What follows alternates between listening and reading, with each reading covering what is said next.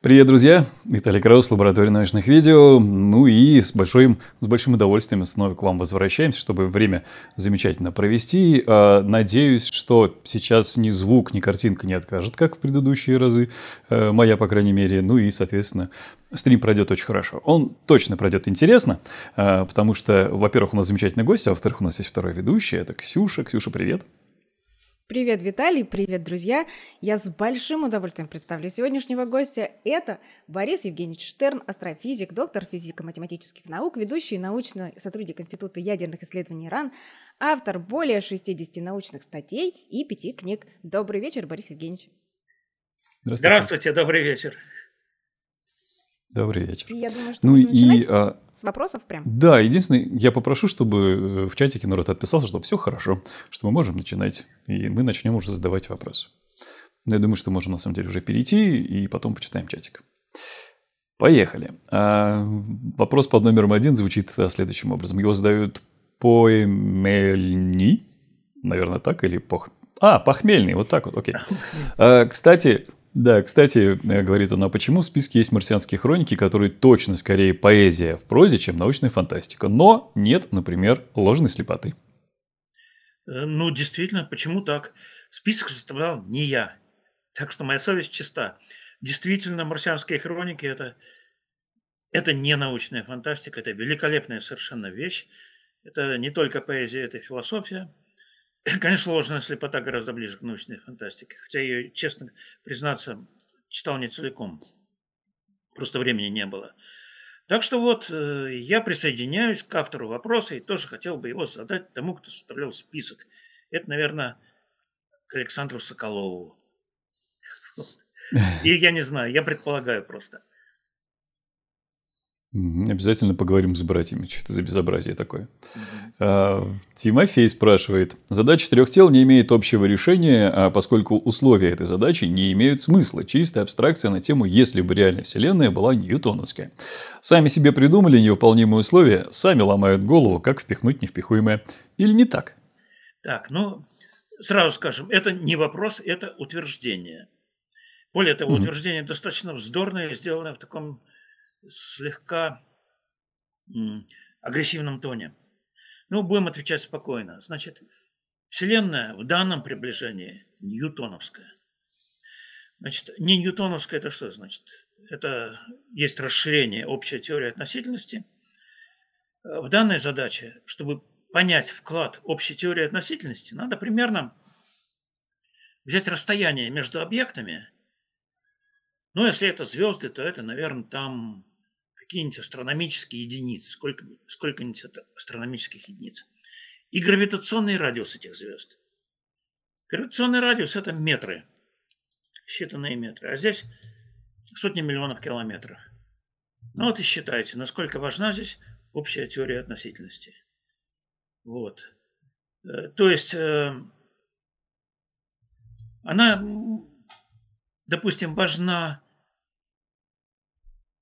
когда мы учитываем тайминг спутников, вращающихся вокруг Земли, там это поправка типа одной миллиардной.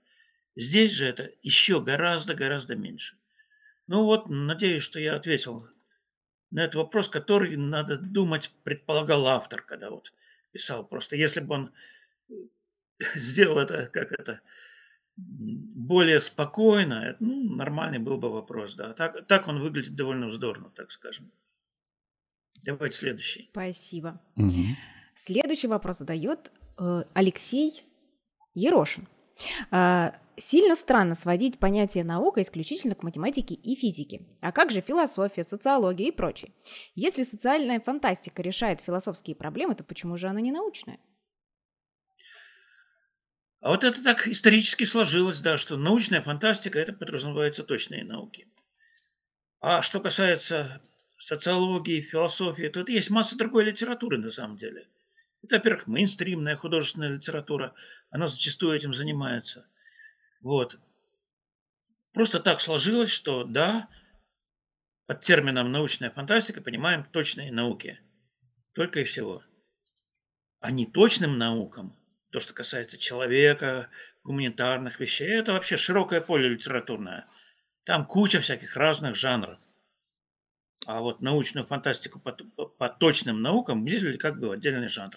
Ну вот э, все, что я могу ответить по этому поводу. Сейчас гуманитарии, мне кажется, немножко всплакнули. На что поделать? Спасибо. Не вижу у тебя слезы, Ксюша. Не, ну как же, у гуманитариев широченное поле, где жанров, где можно публиковаться. Ну, Начиная от научной фотографии, кончая, да, каким-нибудь там фэнтези. Научная фэнтези, ребят, давайте, мы вас верим. Спасибо. Следующий вопрос задает Дмитрий А.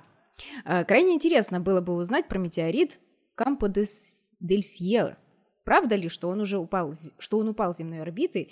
А, его было видно невооруженным взглядом. Это вторая Луна и тому подобное. Спасибо за вашу просветительскую деятельность. Дало им мракобесию. Так, я должен глубоко извиниться, развести руками – не знаю я ничего про этот метеорит и не слышал, да. Ну, это немножко не моя область, поэтому, э, возможно, это моя проблема. Не, не проблема задающего вопрос, скорее моя проблема, проблема моего невежества. Я ничего про этот случай не знаю, увы. Спасибо. Ну, бывает, а, да. следующего... бывает что придется, угу. приходится отвечать вот так вот, но это, по крайней мере, честно. Ну да, конечно, спасибо. А перед тем, как следующий вопрос задам, напомню, что вопросы можно задавать также в суперчате и по ссылке, которая в закрепе чата данной трансляции, чтобы эти самые вопросы попадали к нам а, в самую первую очередь, и мы их выводили в знак благодарности за ваше поддержку. Георгий Архипов спрашивает. Скажите, пожалуйста, Борис, почему устойчива Солнечная система? Ведь в плане динамики здесь все сводится к проблеме многих тел. Даже если предположить сейчас устойчивость, то очень скоро ее нарушат тела из межзвездного пространства. Вот это хороший вопрос.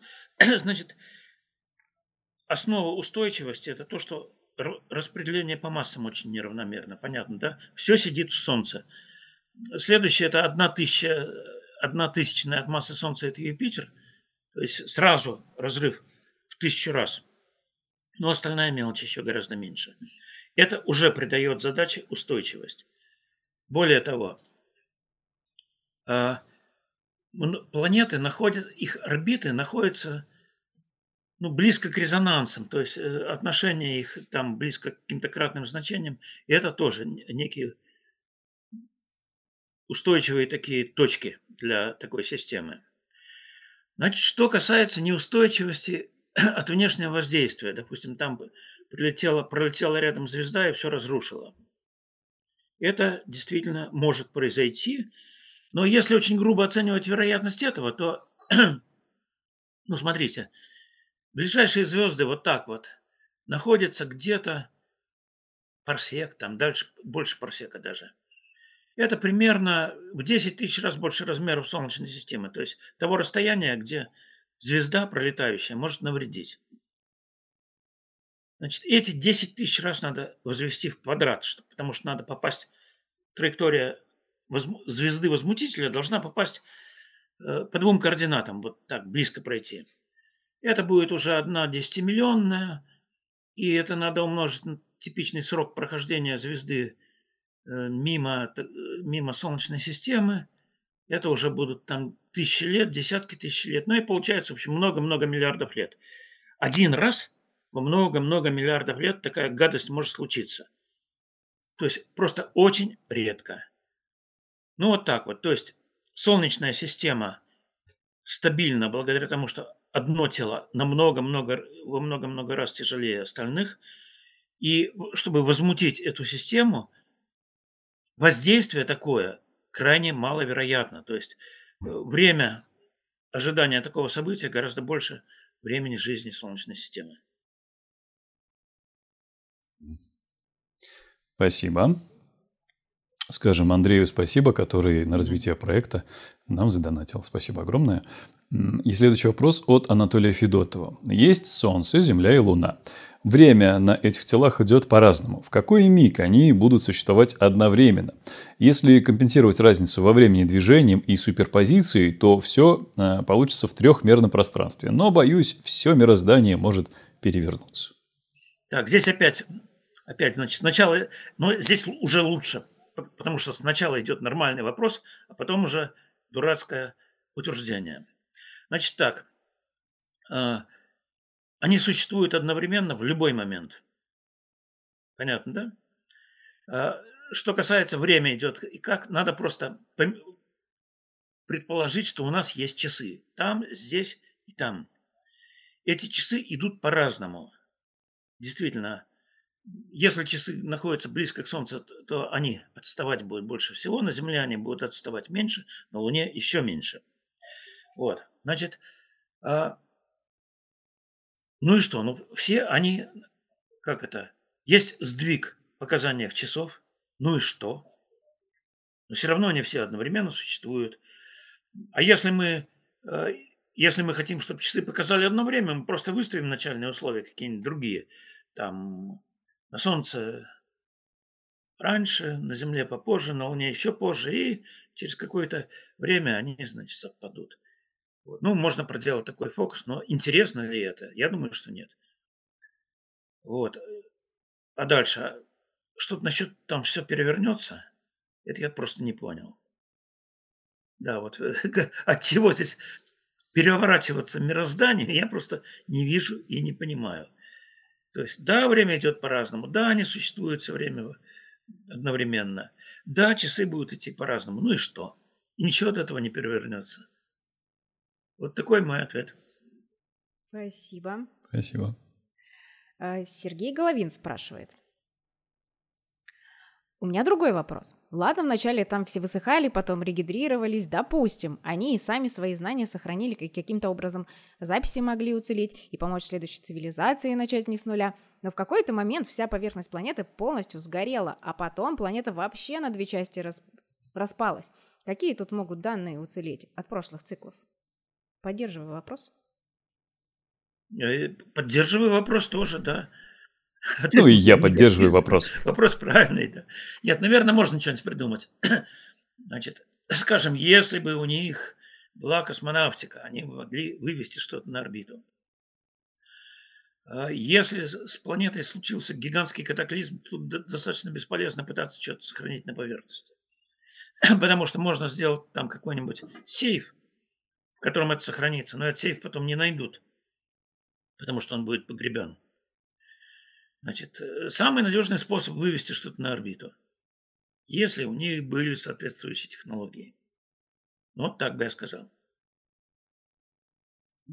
А как же бункер какой-нибудь там супернадежный? А вот бункер, а вот бункер, его засыпят, его зальют лавой. вот его не найдешь. То есть понятно, что это тоже, в принципе, путь. Но как-то менее надежный, потому что бункер надо найти, а это летает наверху, если цивилизация становится достаточно развитой. Но правда, чтобы развиться для того, чтобы долететь до этого самого, до орбитальной библиотеки, надо тоже уже какой-то уровень иметь. Так, так что это тоже не, не панацея, увы. Вот. А может и бункер, не знаю. Но, в общем, это в общем, есть варианты. Если еще ну, по, по книге. Если еще что-нибудь, много-много каких-нибудь мелких-мелких этих самых записок. То есть э, записок на каком-то очень огнеупорном материале. А какие-то не найдут, а какая-то вдруг найдется. Вот тоже путь. Может быть, это самое простое. А еще а лучше все сразу. Это точно лучше. Резерв, резервы, мои ну, любимые. Да, Наверняка. Да-да. Да-да-да. Спасибо. Если я помню, по книге там была э, огромная пирамида, в которой все это хранились очень-очень-очень-очень толстыми стенами или стенами. Вот, и вроде бы как вот там знания сохранились, но может и нет. Ну, это вариант бункера, да. Угу. Да. Ну, может быть, да. Спасибо. Кот Шрёдингера, Шрёдингера спрашивает, а разве там речь была не о, про... не о протонах, а о неких сафонах? Сейчас, а разве там речь была не о протонах, а о неких сафонах? Ну да. А, вроде как эти самые сафоны обладали характеристиками из другой физики, могли перемещаться выше скорости света и творить разные безобразия, нарушающие физические законы и даже вмешивающиеся в восприятие. Как-то так. Э, ну, какая разница? Значит, я читал, в моем переводе, который я читал, было написано черным по белому «протон». Ну, бог с ним. Значит, то, что там точно утверждается, что это частица. Какая-то частица там Ну, может быть, не элементарная, но, во всяком случае, очень маленькая. Значит, проблема очень маленьких частиц. Информацию, которую туда можно записать, очень ограничена из-за всяких квантовых эффектов. То есть эта система просто, ну, как это? Ну, она э, малоинформационно емкая. Сколько информации можно записать в атом? Очень мало. Это просто уровень возбуждения. На каком уровне возбуждения находится данный атом. Никаких друг, никакой другой информации в него не запишешь. Вот. И то, что я хотел сказать этим, что это вовсе не наука. Но если мы начали, а, какая-то другая физика. Ну, давайте просто напишем это по-человечески. Взяли, выдумали частицу, заколдовали ее и отправили наводить порчу на земную науку. Ну, это будет то же самое. Чем это отличается? Ну да. Ну, примерно так и есть на самом деле. Далее, и, насколько я понимаю, сафон это развернутый из протона, типа частица, из частицы развернутая ну, какая-то ну, типа вот того, субстанция, да, что ли. Да, да, да, да, да. Но дело-то в том, что в протоне-то вообще никакую информацию не запишешь. Угу. Протон его можно возбудить, тогда он станет дельтой изобара и просуществует 10 минус 24 секунды в виде дельты изобары. Все, в протоне вообще нет никакой информации. То есть вот, это, вот, вот этот эпизод не научный. Ну, это просто вот э, базня типа того, что я сказал. Но правда красиво расписанная, понятно, да? Вот, то есть это мы отдадим автору должное. Он там что-то красиво расписал, там какие-то эффекты наблюдаемые, вот. Э, то есть это литература, да, это литература, это, но это фэнтези в данном случае, ни, ни, ни в коем случае не научная фантастика. Да, спасибо. Боюсь спойлерить, но в третьей части там так красиво. Ну и не спойлери, вот бойся дальше. А не я надо. читал. Так, окей, едем дальше. Говорим спасибо Сергею э, за поддержку. И следующий вопрос. Могут ли квантовые компьютеры решить задачу трех тел? Спасибо за лекции, за деятельность. Как вы относитесь к следующей мысли? Мне показалось, когда я первую книгу прочел, что автор доносит простую мысль. Спонсируйте фундаментальную науку. Так, сейчас тут я два вопроса было. Про квантовые компьютеры и про фундамен... спон... спонсирование фундаментальной науки. На что mm-hmm. мне отвечать? На оба. Ну, кратенько скажите, что да, про спонсирование фундаментальной науки, а потом ответ конечно, на квантовые. Конечно, конечно, да. Э, не, ну как это? Любая книга, которая ведет за собой множество дискуссий, всяких обсуждений, даже ругани, пускай ее ругают сколько угодно, это уже есть позитивное явление, это уже есть какое-то привлечение внимания к науке. Поэтому, опять же, отдадим автору должное – вот в этом плане. То, что э, многие пассажи в книге раздражают меня, ну, это моя профессиональная деформация, ничего с ней не сделаешь, да. Раздражают, ну, неважно. Книга, тем не менее, играет полезную роль, вот, привлекая внимание к науке, да. Так, теперь про квантовые компьютеры. На самом деле, квантовые компьютеры, их э, будущая роль очень переоценена. Квантовые компьютеры могут решать очень ограниченное количество задач. И люди сидят и думают, и думают, а какие бы еще придумать задачи, которые мог бы решать квантовый компьютер. То есть это очень специфическая вещь. То, что он может решать, он решает феноменально быстро, просто за счет дикого такого мощнейшего параллелизма в вычислениях. То есть там одновременно делается миллионы операций, но задач мало. И задача трех тел в них не входит. Да это и не надо, потому что задача трех тел прекрасно решается на самых обычных компьютерах. Их мощности вполне хватает. Их мощности вполне хватает для того, чтобы дальнейшее повышение точности не имело бы смысла уже потому, что мы не знаем начальных условий достаточно точно. Понятно, да? То есть задали начальные условия с какими-то ошибками – и на компьютере можно посчитать гораздо точнее, чем допускает этот люфт от начальных условий. То есть дальше уточнять смысла не имеет. И задача трех сел на компьютере великолепно решается. И четырех, и пяти, и так далее. И задача n тел тоже. Ну, вообще на компьютере делают грандиозные вещи. Это, например, а, эволюция ранней Вселенной. Как из однородного вещества получаются галактики, там всякие потом сверхскопления, стенки, войды и так далее, и так далее. Это все умеют решать на компьютере. Здесь мощность гораздо несравненно больше требуется, чем задача четырех тел. Здесь n тел и n очень большое. Вот так вот. Спасибо. Фокс линией спрашивает. Вопрос. Действительно ли остановить развитие всей фундаментальной науки э, можно ли, э, заблокировав доступ к данным ускорителей частиц? Спасибо за лекцию. Предположим, что мы больше не можем работать с ускорителем частиц. А мы уже и так почти не можем, потому что дошли, в принципе, до предела. То есть на Большом адронном коллайдере, похоже, осталось вычищать всякие тонкости. То есть есть такое ощущение, что там больших открытий уже не будет. Были надежды на новый класс частиц, на новую физику, так называемая э, суперсимметрия, э, суперсимметричные частицы. Их не оказалось, их не нашли и, похоже, не найдут. И вот это очень жалко. Но там уже, там уже состоялись основные открытия, это бозон Хиггса и так далее. Значит, более мощные ускорители надо строить гораздо мощнее, и денег это будет стоить гораздо больше. То есть, и неизвестно, что они дадут. То есть, физик мощная уже сделана на ускорителях. Если заблокировать их дальнейшее развитие, э, может быть, это ни на что не повлияет.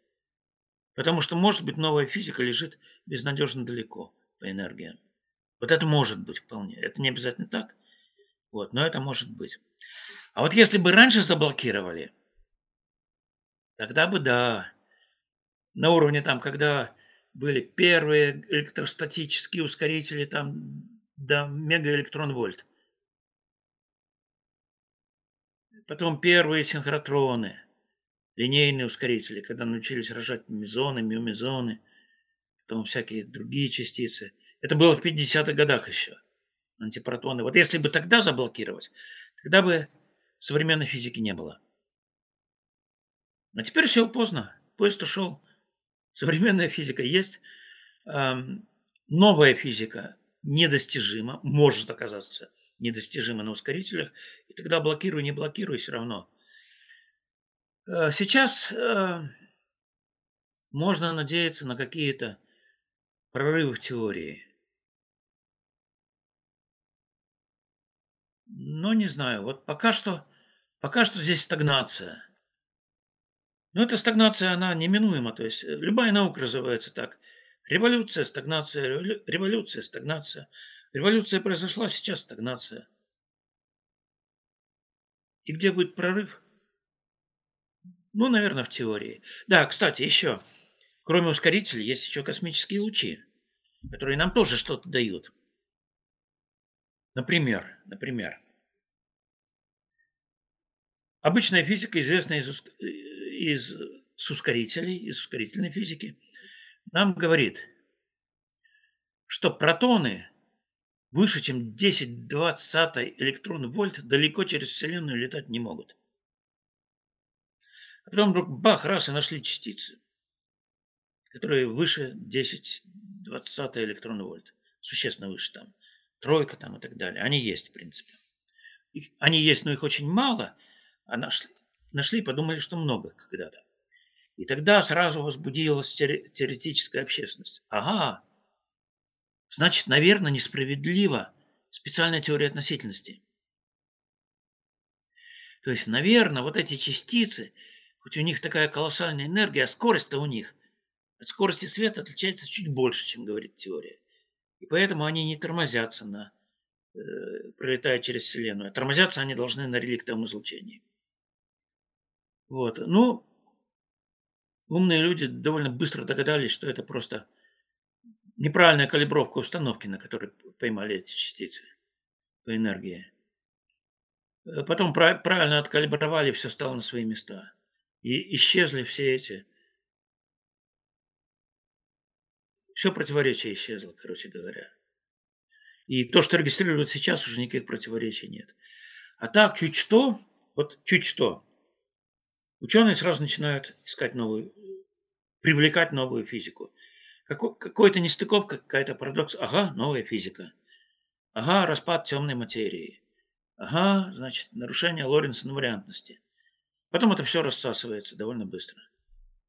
Вот так вот развивается сейчас наука. Так что вот, я немножко в сторону ушел, но вот прямой ответ на вопрос. Если сейчас заблокировать доступ ускорительным данным, ничего не произойдет в ближайшее время. А если бы заблокировали гораздо раньше, это было бы очень печально для современной физики. Спасибо. Ну и к счастью, что их вообще нет, наверное. Спасибо. Главный инженер спрашивает, почему в системе трех тел не рассматривается вариант их столкновения? А черт его знает. А если бы я это написал, я бы, может, и рассмотрел бы.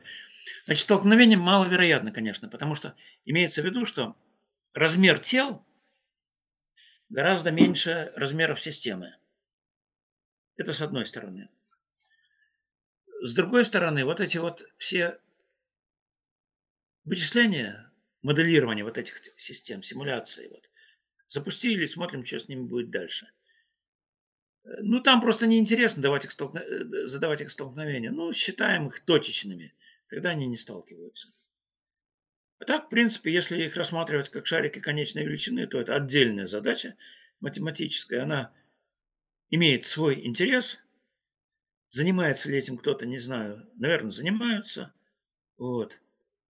Но ответ, наверное, какой-то достаточно тривиальный. Да, есть там достаточно маленькая вероятность, что что-то столкнется но, скорее всего, скорее всего, система рассыплется раньше, чем какие-то два тела столкнутся. Ну вот, примерно, примерно так, значит, я бы рассуждал в данном случае. Спасибо. Mm-hmm, спасибо. Power of Idiocy спрашивает. Спасибо, Павел, за поддержку. А, почему золотая пара фантастики пришлась на начало и середину 20 века? А, потому ли, что фантастика – дитя своего времени, и лучшие ее времена пришлись на прорывные открытия физики, перевернувшие наук и, все, и всю жизнь цивилизации? Вот думаю, что да. Вот я бы согласился с этим предположением. Э, ну, действительно, 20 век – это революция физики. И научная эта фантастика, она именно опираются больше даже на физику, чем на что-то другое. Сейчас, сейчас пошла биология. А, видим ли мы научную фантастику, которая вот так бы опиралась на биологию? Трудно сказать. Пожалуй, я не вижу, но это может быть моя проблема. Моего зрения, да, а не, не ее отсутствие. Может, она и есть, я просто не знаю. Вот. А так, да, я абсолютно согласен с автором вопроса в его предположении. Да, это был бурный век. Да, это естественным образом он потащил с собой фантастику. И более того, здесь обратная связь на самом деле тоже есть. Роль фантастики тоже есть в развитии науки. Только она не та, что говорят, что «а, фантасты придумали, а физики потом использовали». Нет, такого нет и не бывает. Э, фантасты, конечно, много чего напридумывали, но э, это все догадки, которые как, как бы надо все равно развивать с нуля, пока к ним придет нормальная наука и технология. Роль в другом.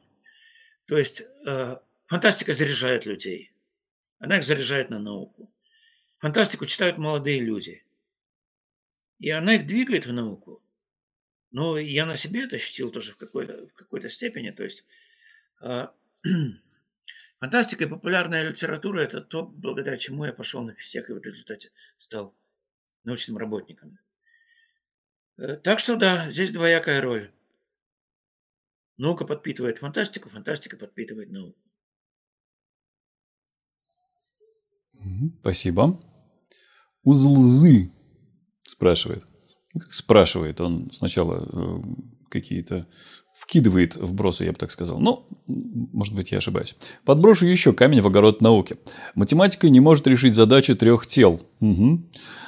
Но а, как эту же задачу решает летящий а, по асфальту камень, где у него триллионы связанных атомов, на которые влияют десятки тысяч внешних параметров. Каждый атом должен учитывать траектории движения всех соседних атомов. Как он это делает? Почему от сложности расчетов он не схлопывается в черную дыру? Представляй себе камень, который летит и считает.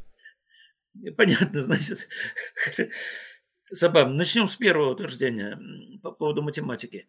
Математика может решить задачу трех тел. Она ее не может решить аналитически, это большая разница. Она ее прекрасно решает численно. Вот. А что касается камня, слава богу, он эту задачу не решает. Он просто летит в законами физики, которые одновременно поле тяготения, законами Ньютона, которым одновременно подчиняются все его там 10 в 25 степени атомов. И никто из них задач никаких не решает. Они просто подчиняются законам и все. То есть чувствуется разница между решать задачу и подчиняться законам природы. Наверное, есть такая разница. Вот. А вот чтобы нам писать движение камня, ну, в общем, немного знать надо об этом камне. Нам не надо знать его расположение молекул. Совершенно э, посторонняя информация. Нам достаточно знать его вес. Если мы решаем с учетом аэродинамики его размер и форму, это все простые задачи. Если мы камень изобразим точкой, она решается аналитически. Если изобразим его каким-то сложным телом, эта задача решается численно на компьютере. Вот. То есть камень – это не мы. Никто не просил его чего-то там решать. Просто подчиняется законам. Ну вот весь ответ. Ну, было бы забавно. Вот математика не может, а камень может. Ну, ну это видимо, автор это имел в виду. Никакой математики, да, подчиняется закону, все. А вот есть хороший вопрос, на самом деле, который не задан. Почему математика так потрясающе эффективна? Почему она все так хорошо описывает? Хуже того, очень часто оказывается так, что вот изобрели какую-то математическую конструкцию, Потом раз, оказывается, она воплощается в природе. Вот это загадка. И вот, это, вот на этот вопрос ответить уже не так просто. Математика крутая. Учите математику. Очень крутая, со школы. очень крутая, да. Спасибо. Да, и Кристине Волковой спасибо и за поддержку, и за вопрос. Борис Евгеньевич, а потеря гравитации на планете из-за сизигии трех тел вероятно, или это фантазия автора? Ну, хотя бы уменьшение. Сейчас, потеря, потеря гравитации это фантазия автора. То есть, чтобы… Э, если гравитация потерялась, то планета начала разрушаться – с того края, где она потерялась. Это называется планета попала в зону Роша. Это, как это, зона Роша для сыпу, сыпучих тел. В принципе, это вполне возможно. Но после этого планета уже не планета. То есть от нее потянется такой шлейф вещества с поверхности, который будет рассеиваться. То есть, может, большая часть планеты уцелеет, а часть она потеряет. И в том числе вместе с теми наблюдателями, которые потеряли вес на поверхности этой планеты. Это все просто вот возьмет и таким шлейфом вокруг другого тела вот так завьется. И эти вещи наблюдаются. Mm-hmm. Самое эффективное, наверное, это на уровне галактики не наблюдается. Значит, галактика какие длинные хвосты, красивые, значит, загибающиеся. Вот это, это можно наблюдать. Нет, пожалуй, э, пожалуй, вот так прямо телескоп это нигде не увидишь, кроме галактик. Но этому есть свидетельство. Например, а, звезда, пролетающая близко к черной дыре. Тоже, когда на одной стороне звезды возникает невесомость, значит, звезда начинает разрушаться, это шлейф, и в конце концов эта звезда Э, разрывается в аккреционный диск и поедается звездой. Вот эти события, вернее, кандидаты в такие события, их, да, их видят. Вот. Они, правда, не очень надежны, их можно объяснить чем-то еще, но, тем не менее, они такие существуют. Кандидаты в такие события. Спасибо. Угу, спасибо. София К. спрашивает, насколько научен цикл романов и сериал «Экспансия»? Не знаю. Не знаю. Не читал, не смотрел. Я человек, как это, э, ну, отсталый, наверное, консервативный. То есть э, я очень много чего не читал из фантастики, так что... А сериалы вообще не люблю, честно скажу. Вот, так что второй раз уже признаюсь в собственном невежестве. Наверное, еще придется признаваться по ходу дела. Ну, Посмотрим. Вопросов много, друзья. Помните о том, что если вы хотите, чтобы ваш вопрос гарантированно прозвучал, то можете использовать либо суперчат, либо ссылку, которая есть в закрепе чата данной трансляции. И Лаборет, кстати, там тоже можно вопросы задавать. А, и на секундочку, сегодня у нас не двухчасовой стрим, он сокращенный, так что имейте это в виду. Спасибо. Мистер Бан спрашивает. Э, теоретически, можно ли на парад планет запустить космический лайнер, который пролетит до Нептуна и вернется на Землю, без высадки, просто в капсулах? Физически ведь можно рассчитать траекторию полета до Нептуна и обратно. Да, конечно, можно. В чем проблема? Э, вытянутая эллиптическая траектория, да, э, то есть он, как это, значит, это траектория, значит, вопрос. Если эта траектория без включения двигателя. Это такая очень вытянутая длинная эллиптическая орбита, которая охватывает Солнце в одном из полюсов и потом, значит, назад. Вот так вот она... Другое дело, что если говорить о параде планет, то пока тело летит по этой эллиптической траектории, это пройдут десятки лет. И парад планет рассыпется, рассыплется. Вот, то есть каждый уйдет на свое расстояние. То есть лететь надо очень быстро, чтобы вдоль парада планет вот так вот продефилировать. И это нужно уже включать двигатель. И это нужно лететь со скоростями гораздо больше орбитальных скоростей. И это нужно лететь со скоростями, наверное, сотни километров в секунду где-то. Теоретически они достижимы, эти скорости. То есть Ответ. Если вот так просто болтаться в пространстве по орбите, то нельзя, потому что парад планет рассыплется. Если спешить с двигателем, со скоростями гораздо больше кеплеровских скоростей, можно. Спасибо. А, Джон Смит спрашивает. Можно вопрос Борису? Можно. А когда два фотона попадают в одно место одновременно, это плохо для материала, но в течение какого времени длится этот момент? Сейчас скажу. Ну, это фемтосекунды какие-нибудь. То есть надо взять размер атома и поделить на скорость света.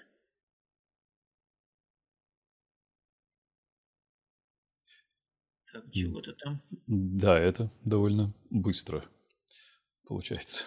Так, сейчас, секунду, я что-то вас всех перестал угу. видеть. Так. А вы меня ну, слышите? Раз, раз, да, раз. мы отлично Да, вас мы слышим. слышим хорошо. Так, сейчас, сейчас посмотрим, в чем дело.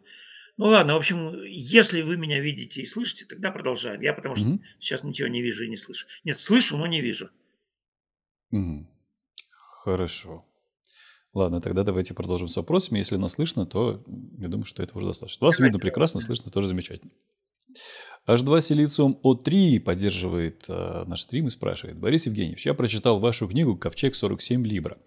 Как вы видите будущее человеческой цивилизации в контексте освоения космоса, основываясь на исследованиях, предоставленных в вашей книге? Так, ну там в этой книжке я забежал вперед немножко, прям скажем. Угу. Сильно забежал, да. Там, во-первых, есть э, космический интерферометр, которого еще долго не будет.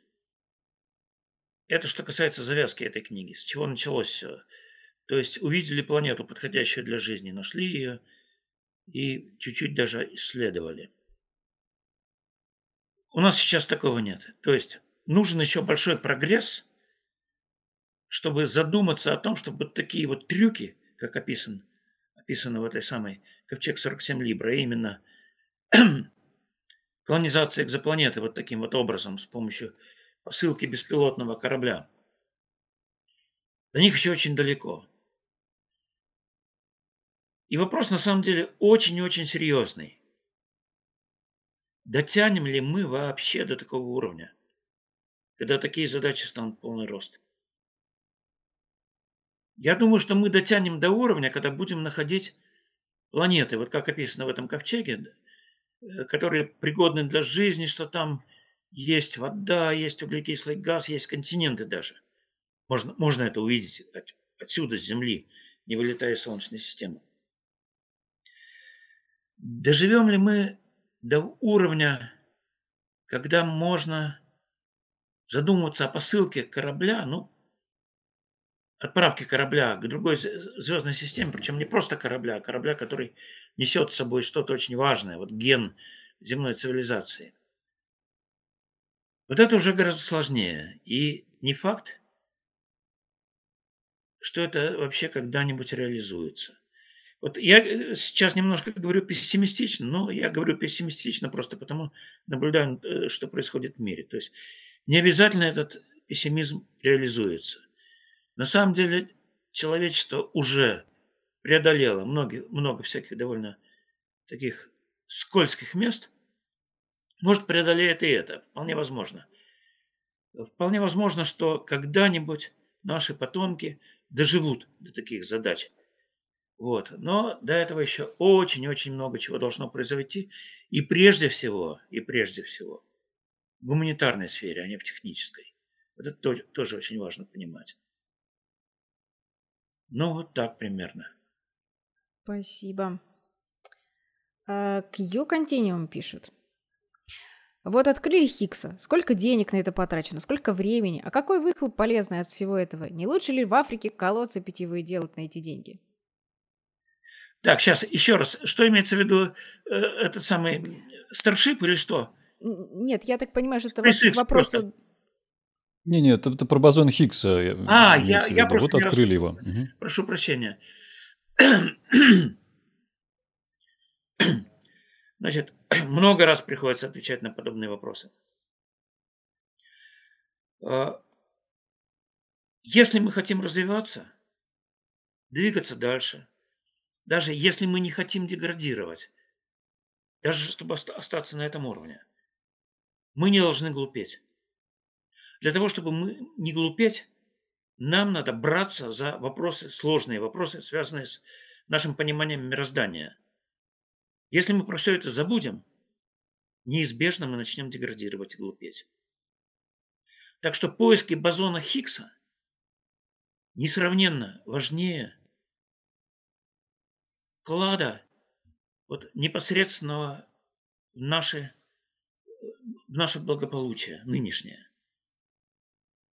Потому что это вклад в будущее благополучие.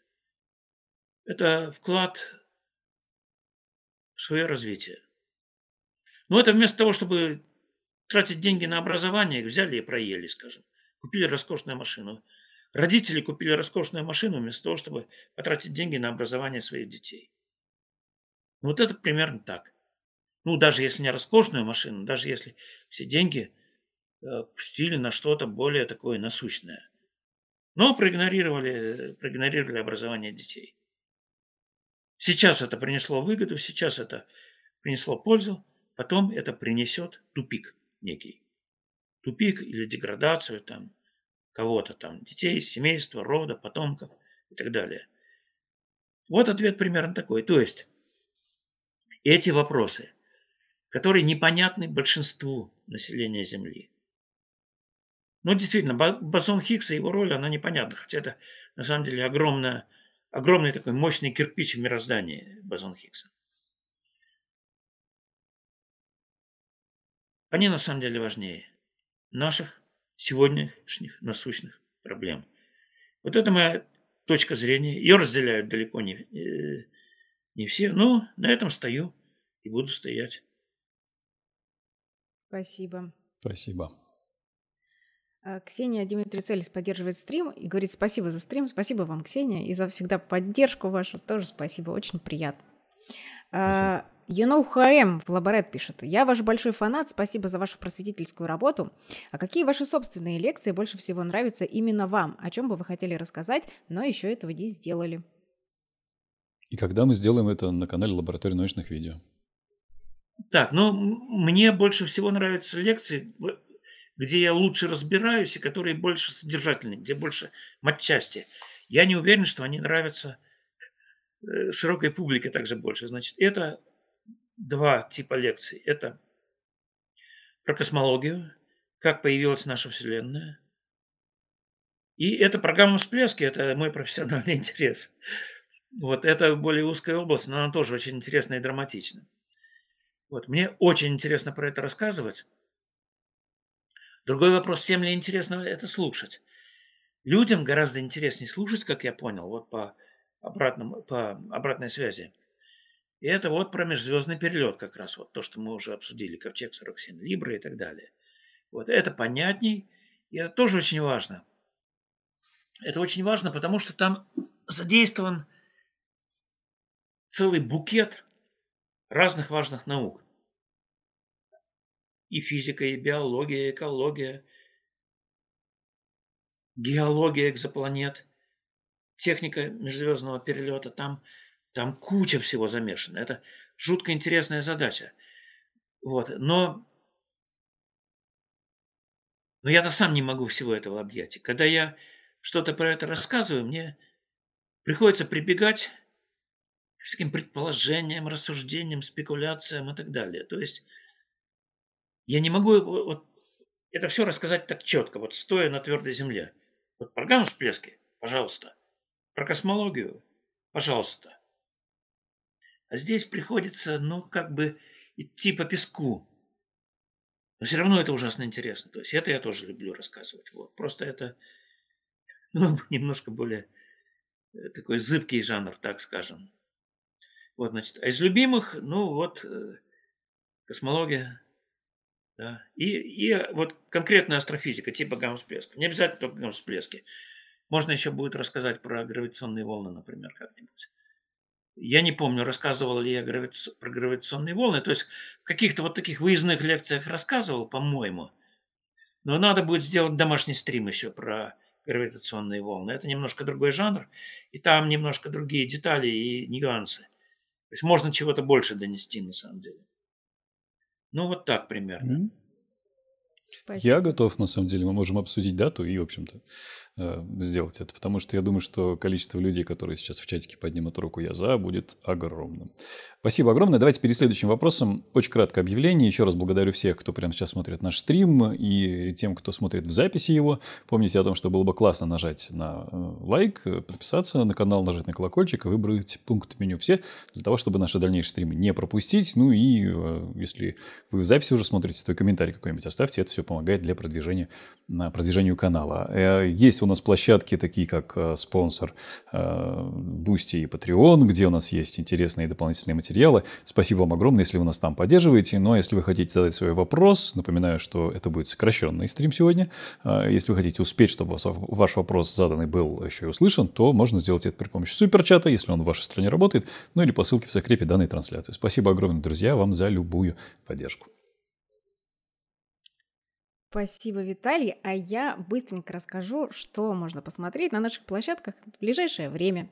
Пятницу на лаборатории 0 плюс в 17.00. Уже полюбившимся многим из вас герпентолог Леонид Неймарк расскажет об удавчиках. Почему удавчики не просто маленькие удавы, а отдельное подсемейство, что за ребята, где они живут – насколько просто или сложно за ними ухаживать в домашних условиях. Как всегда, он это делает наглядно, э, перебирая удавчиков из руки в руку, пытаясь поймать периодически тех, кто пытается смыться в это время. В общем, посмотрите, не пожалейте. Э, в пятницу же в 19.00 на Антропогенез.ру э, видеоэксперимент «Тащим базальтовый блок. Как древние люди перемещали каменные блоки». Этот вопрос всплывает постоянно. Его поднимают в комментариях, пожалуй, под каждым видео про величественные памятники прошлого, мегалиты, дольмены, крепости, храмы и пирамиды. Поэтому идея провести эксперимент по перемещению тяжелых камней вручную посещала антропогенез много раз. И они взяли и перетащили. Посмотрите, наконец-то видео выйдет. И в пятницу же на закрытой площадке антропогенеза выйдут полные комментарии разбора одного из финалистов э, ВРАЛ, который, премии ВРАЛ, которая прошла в минувшую субботу. Э, Юрий Лозы, там будет и Дмитрий Вибы, и Олег Угольников, Вячеслав Авдеев. В общем, полная версия записи комментариев выйдет для э, подписчиков на закрытых площадках. Ну а в субботу э, по скриптам на лаборатории научных видео, то есть прямо здесь же, э, всеми нами любимого Юрия Павловича Сиволапа по скриптам выйдет после доклада «Игры разума. Помогла ли шизофрения Джону Форбсу Нэшу-младшему стать Нобелевским лауреатом?» Давай Ксюш, добавлю только одно, что уже в этот четверг э, на, закры... на закрытых площадках лаборатории выйдет еще и очередная глава аудиокниги «Темный лес», которая является продолжением, собственно говоря, задачи трех тел, той книги, которую мы сегодня, в частности, обсуждаем. Спасибо, друзья, если вы нас там тоже поддерживаете. И вопрос задает мистер Бан. А, квантовый компьютер ведь решает задачи обычных людей. То есть э, ничего нового, кроме решений огромных массивов? Ну, в принципе, да. Более того, я, я уже сказал, что он решает сильно ограниченный класс задач. Ну, среди этих задач довольно важные, кстати, есть. Например, криптография, довольно важная задача. Вот, то есть э, квантовые компьютеры, конечно же, имеют будущее, но на самом деле, вот с моей точки зрения, квантовый компьютер сегодня это гораздо более интересен в смысле физической задачи. Как добиться вот этого, скажем, э, квантовой суперпозиции на большом числе элементов? Это же очень интересно. И вот люди над этим работают, бьются, там, вылизывают все. Вот. То есть это интересная научная задача сама по себе, квантовый компьютер. Вот, а алгоритмов там действительно немного. Ну и что? Ну да, немного. Ну вот с чем можно сравнить? Почему это так? Вот, например, Смотрите, пример. Вот вычисление спектра какого-нибудь атома, где много электронов. Это тяжелейшая математическая задача. Обыкновенному компьютеру она не под, не под силам. Как правило. Пожалуйста, возьмем атом. Измерим уровни. Это тоже, это будет в каком-то смысле квантовый компьютер, но это, это экстремальный случай. А реально вот квантовые компьютеры, ну, что-то среднее между аналоговой системой и чисто вычислительной. Из-за этого они фантастически мощные – но из-за этого же они не универсальные. Вот. Наверное, можно, комбинируя разные квантовые компьютеры, разные схемы этой, эту универсальность немножко расширять. Я не знаю как. Вот здесь я не специалист. Вот. Но то, что в обозримом будущем квантовые компьютеры останутся весьма специфичной вещью, это, скорее всего, факт. А ожидания, да, переоценены. Но это, ну, что делать? Обычный случай, когда возникает что-то новое, на него возлагается гораздо больше надежд, чем оно может дать. Это естественно. Спасибо. Спасибо. Зеленый пельмень пишет. Вопрос Борису. А как правильно говорить? Масса фотона равна нулю или у фотона нет такого свойства, как масса? И есть ли принципиальная разница в этих утверждениях?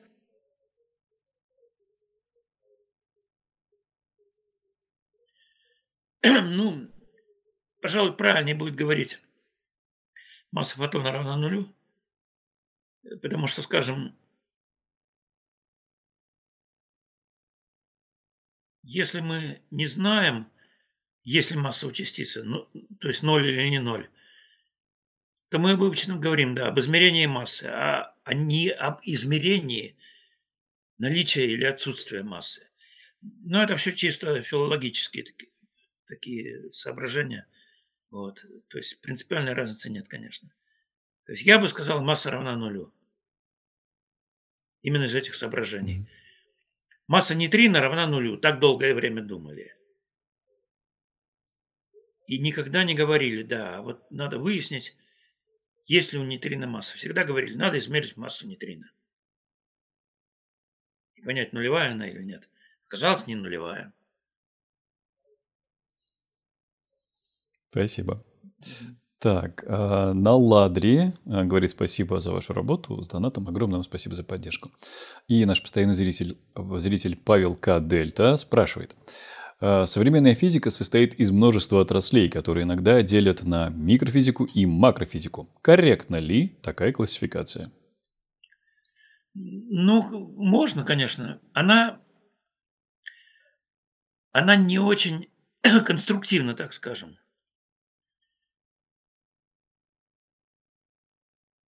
Ну, физика частиц – это микрофизика. Ну, наверное, да. Физика твердого тела – это микрофизика или макрофизика? Физика конденсированного состояния. Тут уже начинаются всякие дополнительные соображения. А что мы исследуем? Исследуем ли мы там э, появление каких-нибудь псевдочастиц, скажем, в твердом теле? Или мы исследуем ее глобальные характеристики. И одно зависит от другого. И такой вот разницы, что можно четко разделить там и здесь, нет. Потому что есть большое взаимопроникновение. То есть, ну да, можно так сказать, да, это макрофизика, это микрофизика. Но это разделение не конструктивно. Гораздо конструктивнее, так сказать, это э, по типу, что мы исследуем. Исследуем ли мы сплошные среды, исследуем ли мы элементарные частицы,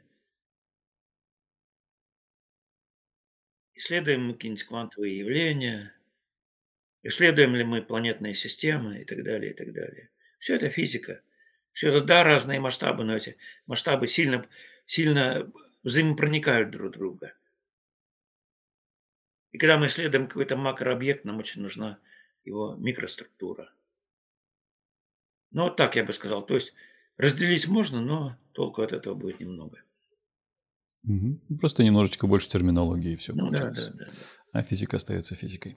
Еще один любопытный, тоже наш постоянный зритель спрашивает. А какой физически осмысленный вопрос можно задать в задаче трех тел, чтобы на него можно было при этом дать математически точный ответ?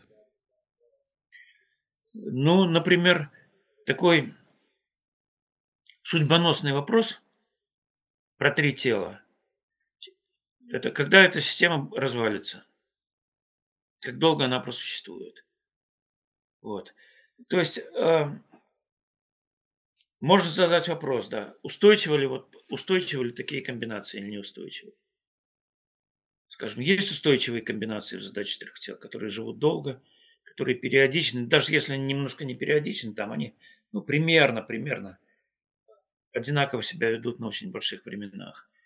Но вот такие, то есть вопрос устойчивости, вот так скажем, вопрос устойчивости системы трех тел. Вот это, пожалуй, самый э, такой основной вопрос, который можно задать для этой системы. А там много всяких еще интересных вещей. Периодичность. Вот если вот в этой можно ли найти где-то там, в каких-то начальных условиях, периодическое решение.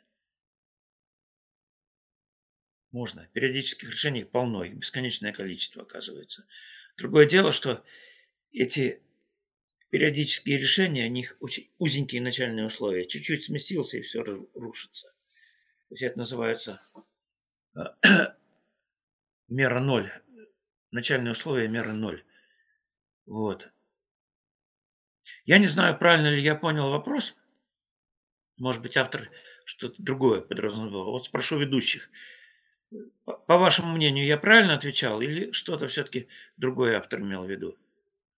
Ну, мне кажется, что да, но плюс, что задача трех тел, собственно говоря, решаема с помощью математики. Это самый главный осмысленный вопрос, наверное, ко всей серии. Не, ну, конечно, конечно решаемо. Я же сказал, численными методами.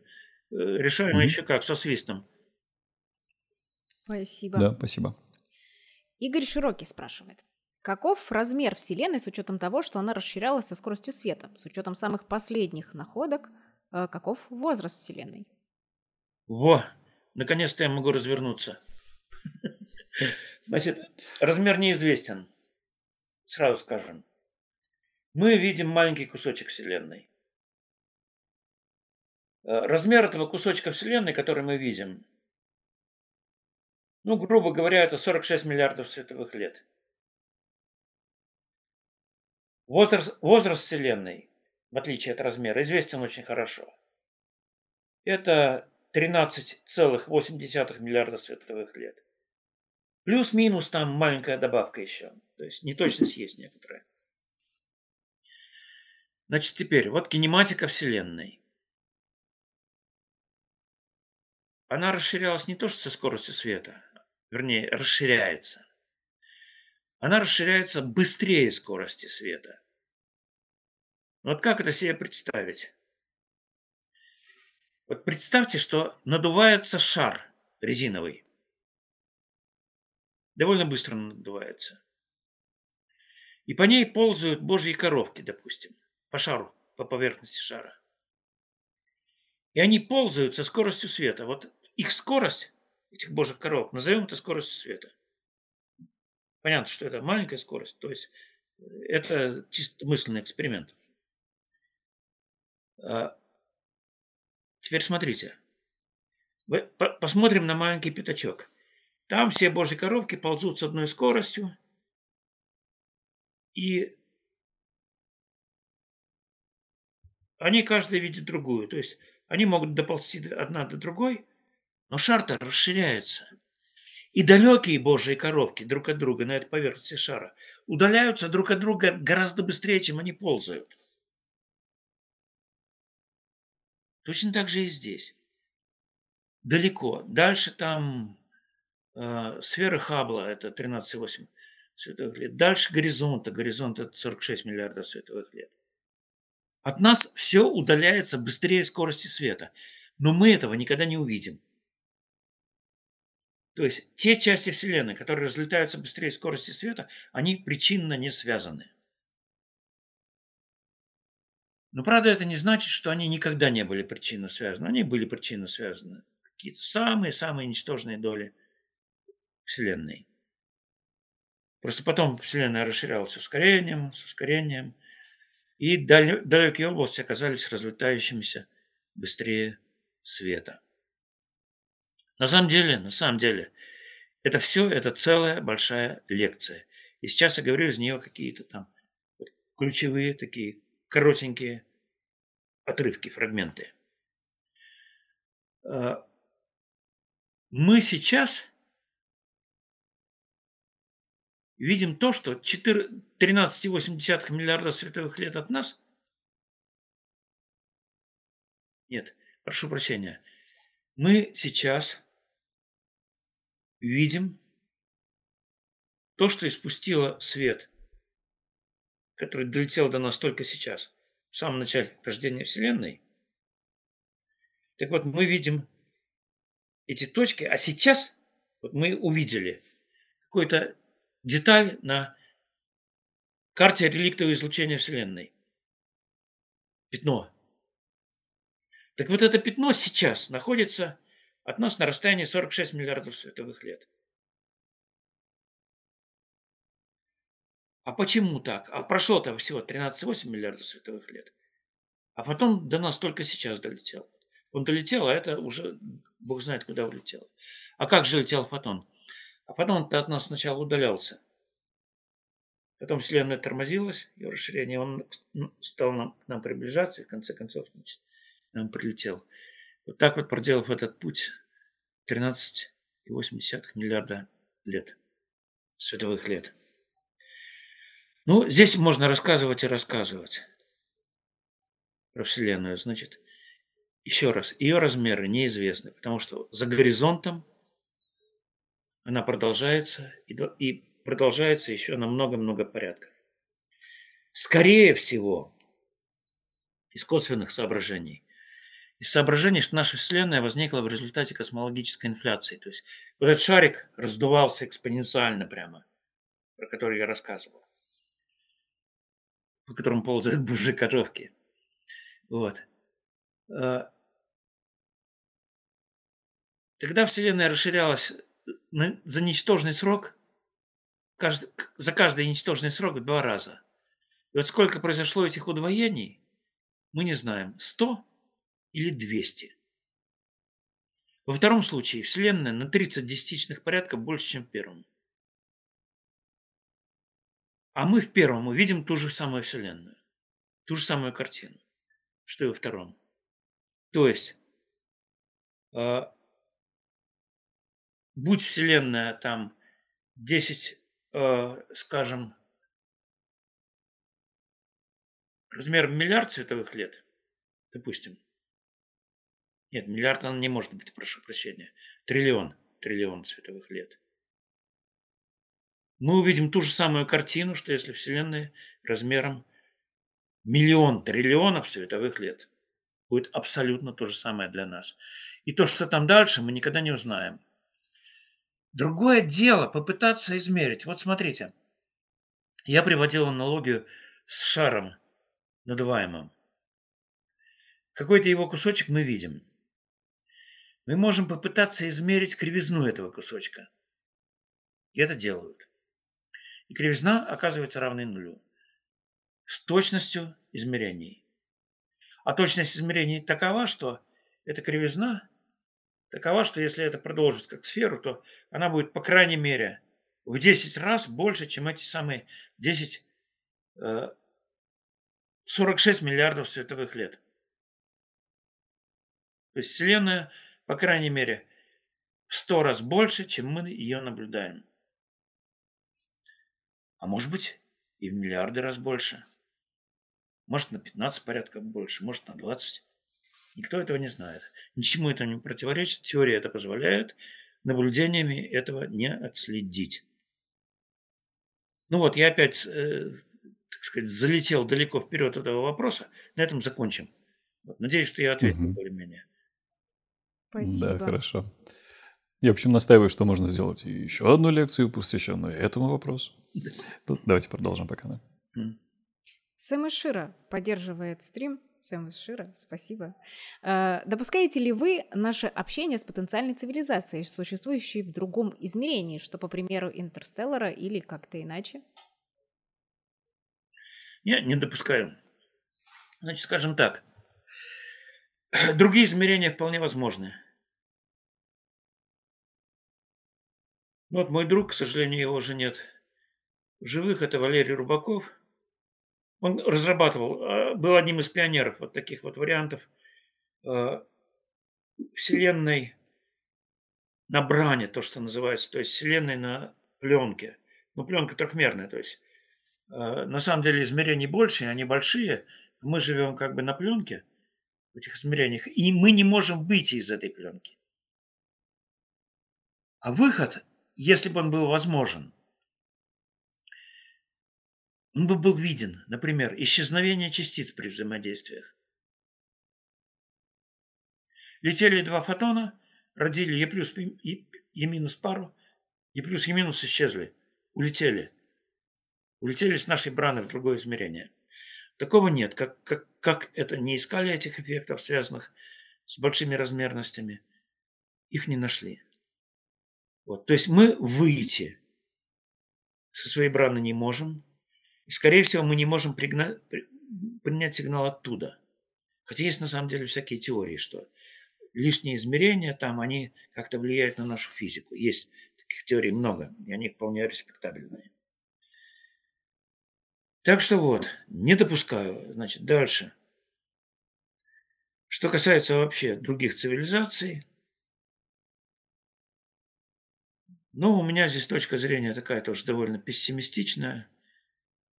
То есть ближайшее очень далеко где-то.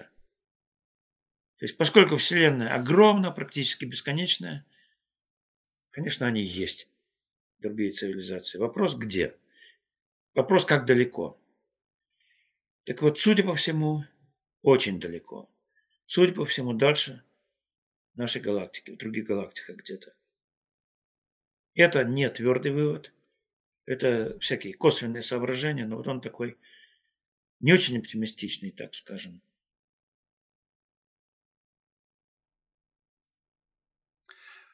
Спасибо. А, Стрим, на самом деле, подходит потихонечку к концу. Еще один, наверное, вопрос мы успеем задать, но перед этим э, давайте еще раз напомню о том, что можно всегда поддерживать наш стрим, например, при помощи лайка, подписки и вот это вот все. Спасибо огромное, друзья. Если данный конкретный стрим вам нравится, то можете нас поддерживать и материально. Имеется закреп, ссылка в закреп чата данной трансляции. Ну и, соответственно, можно при помощи суперчата, если в вашей стране работает, вопросы задавать. Ну и за поддержку на будьте спонсоры Patreon вам отдельное спасибо. Ну а те, кому нравится, как я начитываю книги, добро пожаловать в аудиолабораторию, друзья. Спасибо. А я расскажу про победителей э, лучших вопросов, авторов лучших вопросов с предыдущих стримов. Э, Евгений Несмеянов выбрал э, Ксению Димитри Целест. Кто-нибудь с вопросом, кто-нибудь был привлечен к ответственности за оказание услуг, не отвечающих требованиям безопасности жизни или здоровья и повлекшие по неосторожности причинение тяжкого вреда здоровью и смерть двух и более лиц? И вопрос гальского всадника, какие из всех невероятных прожектов поднятия Титаника самые адекватные. Александр Чернокульский э, выбрал вопрос Ксении Дмитрий Целис. Ксения, поздравляю, прям оба спикера э, выбрали ваши вопросы. Масштабная вырубка лесов в северных широтах и в районе экватора одинаково влияет на климатические изменения. И Константин... Э, Журавлев. Э, если температура Земли будет повышаться, как изменится влажность атмосферы и освещенность планеты Солнцем? Друзья, если вы сейчас услышали свое имя в авторах лучших вопросов, пожалуйста, напишите по ссылке, которая сейчас появится в чате, э, чтобы с нами связаться, или мы с вами свяжа- свяжемся и получить свои заслуженные призы. Сегодняшний стрим не станет исключением. Мы обязательно отправим вопросы Борису Евгеньевичу, и он уже выберет победителей сегодняшнего стрима, о чем мы расскажем на следующих наших эфирах. Ну, давайте еще вопрос. Говоря... Еще есть время, на самом деле. Я еще могу. Окей, окей, окей. Я просто хочу сказать о том, что в аудиоформате тоже можно наши стримы слушать. Э, имеются а, соответствующие на, на всех площадках, которые только найдете лаборатории научных видео, и э, в телеграм-канале лаборатории научных видео в аудиоформате, еще раз повторюсь, можно услышать все наши стримы. А, мистер Бан с поддержкой спрашивает. Во-первых, говорит спасибо за стрим, на здоровье. А, изучив модель зарождения на Земле жизни и описав это математически, какова вероятность появления такой жизни на соседних планетах, галактиках, созвездиях? Ну, это еще не сделано. Над этим бьются. Тут мне есть, кстати, что сказать, поскольку я брал интервью у людей, которые в этом варятся. Это люди довольно известные. Это Евгений Кунин, который в свое время описал эту вероятность ничтожным числом совершенно. Но он не настаивает на этой оценке, сейчас не настаивает. Потому что он взял вероятность возникновения такой молекулярной машинки, которая воспроизводит сама себя, готовой. И тогда получается вероятность совершенно ничтожная. Но это хорошая машинка. А, люди думают в другом направлении, что может быть жизнь первая, то есть а что такое жизнь, какой, что такое старт жизни? Это появление вот такой системы, ну, скорее всего, молекулярной, то есть какой-нибудь там какая-нибудь сложная молекула, которая умеет воспроизводить сама себя, есть наследственность, есть какая-то изменчивость и есть отбор, дарвиновский отбор на скорость размножения, на успешность размножения.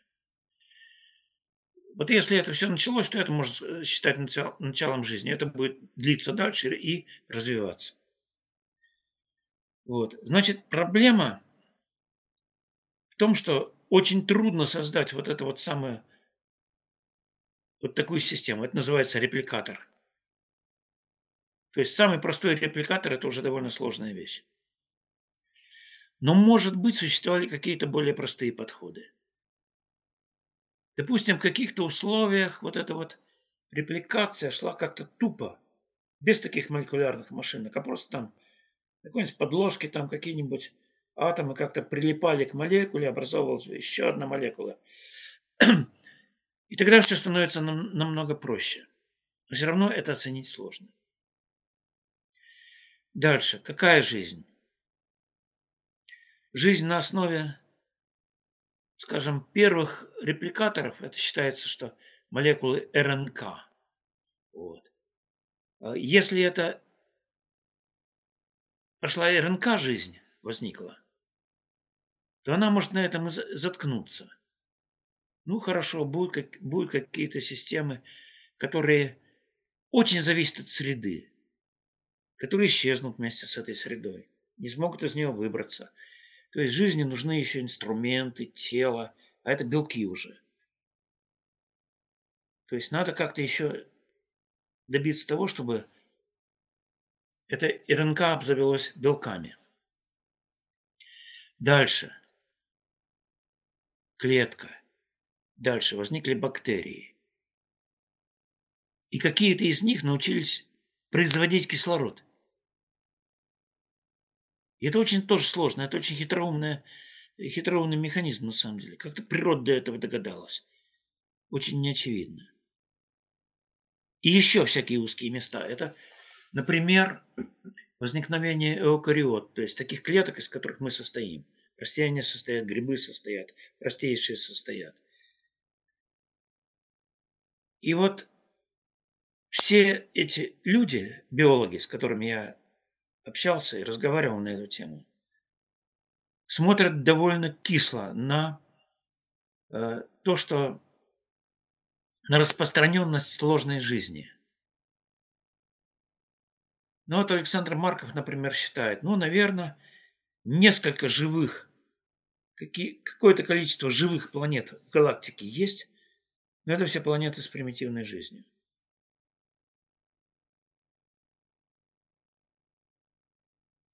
Не факт, скорее всего, что вот развитая жизнь еще в галактике где-то есть. Вот такая развитая, как здесь.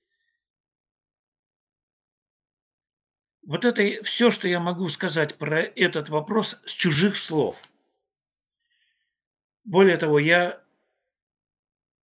пожалуй, подчеркнул бы, что никто из этих авторов не настаивает на 100%, что он на 100% прав. То есть это все вещи, оперирующие косвенными аргументами. Довольно сильными, но косвенными. То есть из сильных, но косвенных аргументов следует, что жизнь – редкое явление, но опять же это аргументы только косвенные. Они не имеют никакой доказательной силы.